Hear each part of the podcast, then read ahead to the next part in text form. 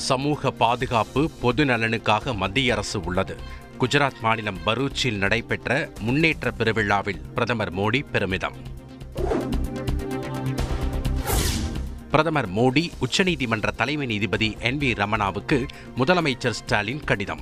தமிழை வழக்காடு மொழியாக அறிவிக்க வேண்டும் உள்ளிட்ட கோரிக்கைகள் வலியுறுத்தல். நூல் விலை உயர்வை கட்டுப்படுத்த போர்க்கால நடவடிக்கை தேவை. தமிழக அரசுக்கு எதிர்க்கட்சித் தலைவர் எடப்பாடி பழனிசாமி வலியுறுத்தல். சிறப்பாக செயல்படும் செவிலியர்களுக்கு புளாரன்ஸ் நைட்டிங்கேல் பெயரில் விருது மக்கள் நல்வாழ்வுத்துறை அமைச்சர் மா. சுப்பிரமணியன் அறிவிப்பு. சென்னை மெட்ரோ ரயிலின் நான்காம் வழித்தடம் அமைக்கும் திட்டத்துக்கு தடை கோரி வழக்கு தமிழக அரசு மெட்ரோ ரயில் நிறுவனம் பதிலளிக்க சென்னை உயர்நீதிமன்றம் உத்தரவு. காவிரி டெல்டா பகுதியில் விவசாயத்தை பாதிக்கும் எந்த தொழிலுக்கும் அனுமதி இல்லை. விவசாயிகளுக்கு தமிழக அரசு துணை நிற்கும் எனவும் முதலமைச்சர் ஸ்டாலின் உறுதி. சொத்து வரியை ஆண்டுதோறும் உயர்த்தும் சட்ட முன்வடிவுக்கு அதிமுக ஒருங்கிணைப்பாளர் ஓ பன்னீர்செல்வம் கண்டனம். சட்ட முன்வடிவை அரசு திரும்ப பெற வேண்டும் எனவும் வலியுறுத்தல்.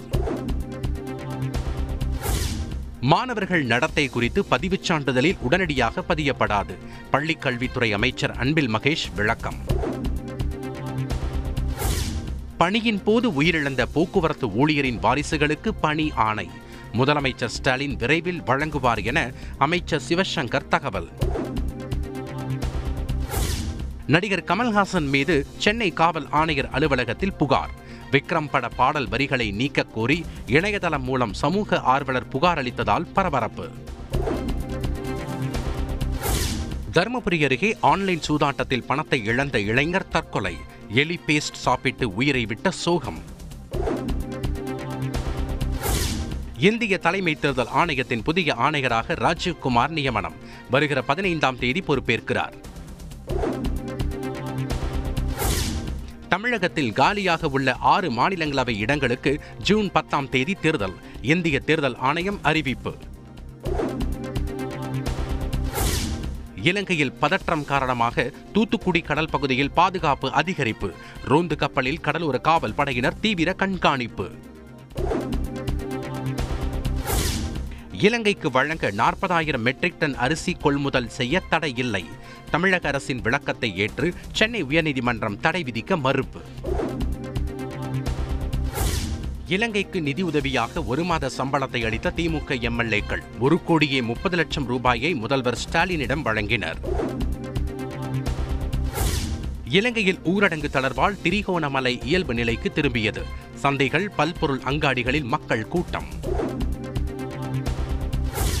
இலங்கை முன்னாள் பிரதமர் மஹிந்த ராஜபக்ச வெளிநாடு செல்ல தடை கொழும்பு கோட்டை நீதிமன்றம் உத்தரவு.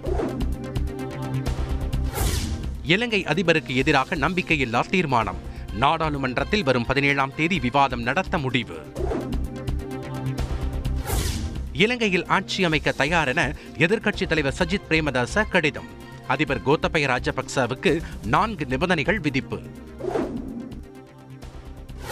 கடலூர் மாவட்ட அரசு மருத்துவக் கல்லூரி மருத்துவமனையை மீண்டும் திறக்கலாம். மாணவர்கள் போராட்டம் ஓய்ந்த நிலையில் அண்ணாமலை பல்கலைக்கழகம் உத்தரவு. மயிலாடுதுறை தருமபுரம் ஆதீனத்தில் கொடியேற்றத்துடன் தொடங்கிய குரு பூஜை விழா. இருபத்தி இரண்டாம் தேதி பட்டின பிரவேசம்.